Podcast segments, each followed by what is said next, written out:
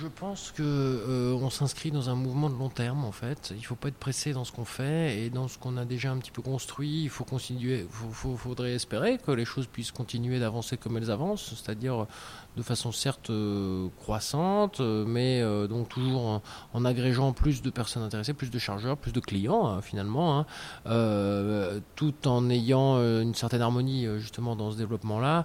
Il y a donc on a l'habitude de, voir attendre l'alignement de certaines planètes. Hein. On a investi beaucoup de, temps et d'énergie dans certains dossiers. on aimerait bien, j'en ai pas parlé l'an prochain, aller aux États-Unis pour la première fois. ça sera un jalon très fort. Euh, et on aimerait bien effectivement que l'ensemble du, des briques euh, hein, de, la construction d'un projet, donc euh, d'envisager de mettre en chantier un bateau, se mette sur 2016 et 2017 véritablement en place.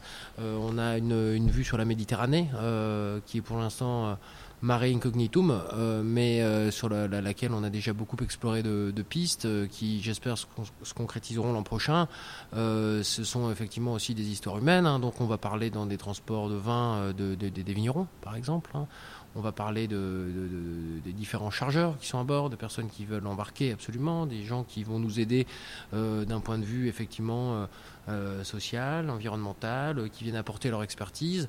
Euh, nous, c'est pas un projet qui est, j'allais dire, ad personam. Hein. c'est un projet qui est le plus ouvert possible et qui se doit justement de pouvoir euh, euh, canaliser, mettre ensemble, faire équipage, j'allais dire, avec, avec les énergies qui, viennent à bord.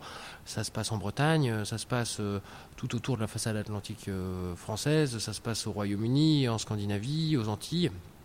C'est les routes à peu près traditionnelles. Il faudrait qu'effectivement ça se passe en, Amérique du Nord notamment, euh, probablement dans la péninsule ibérique, des deux, des deux côtés de, la Méditerranée.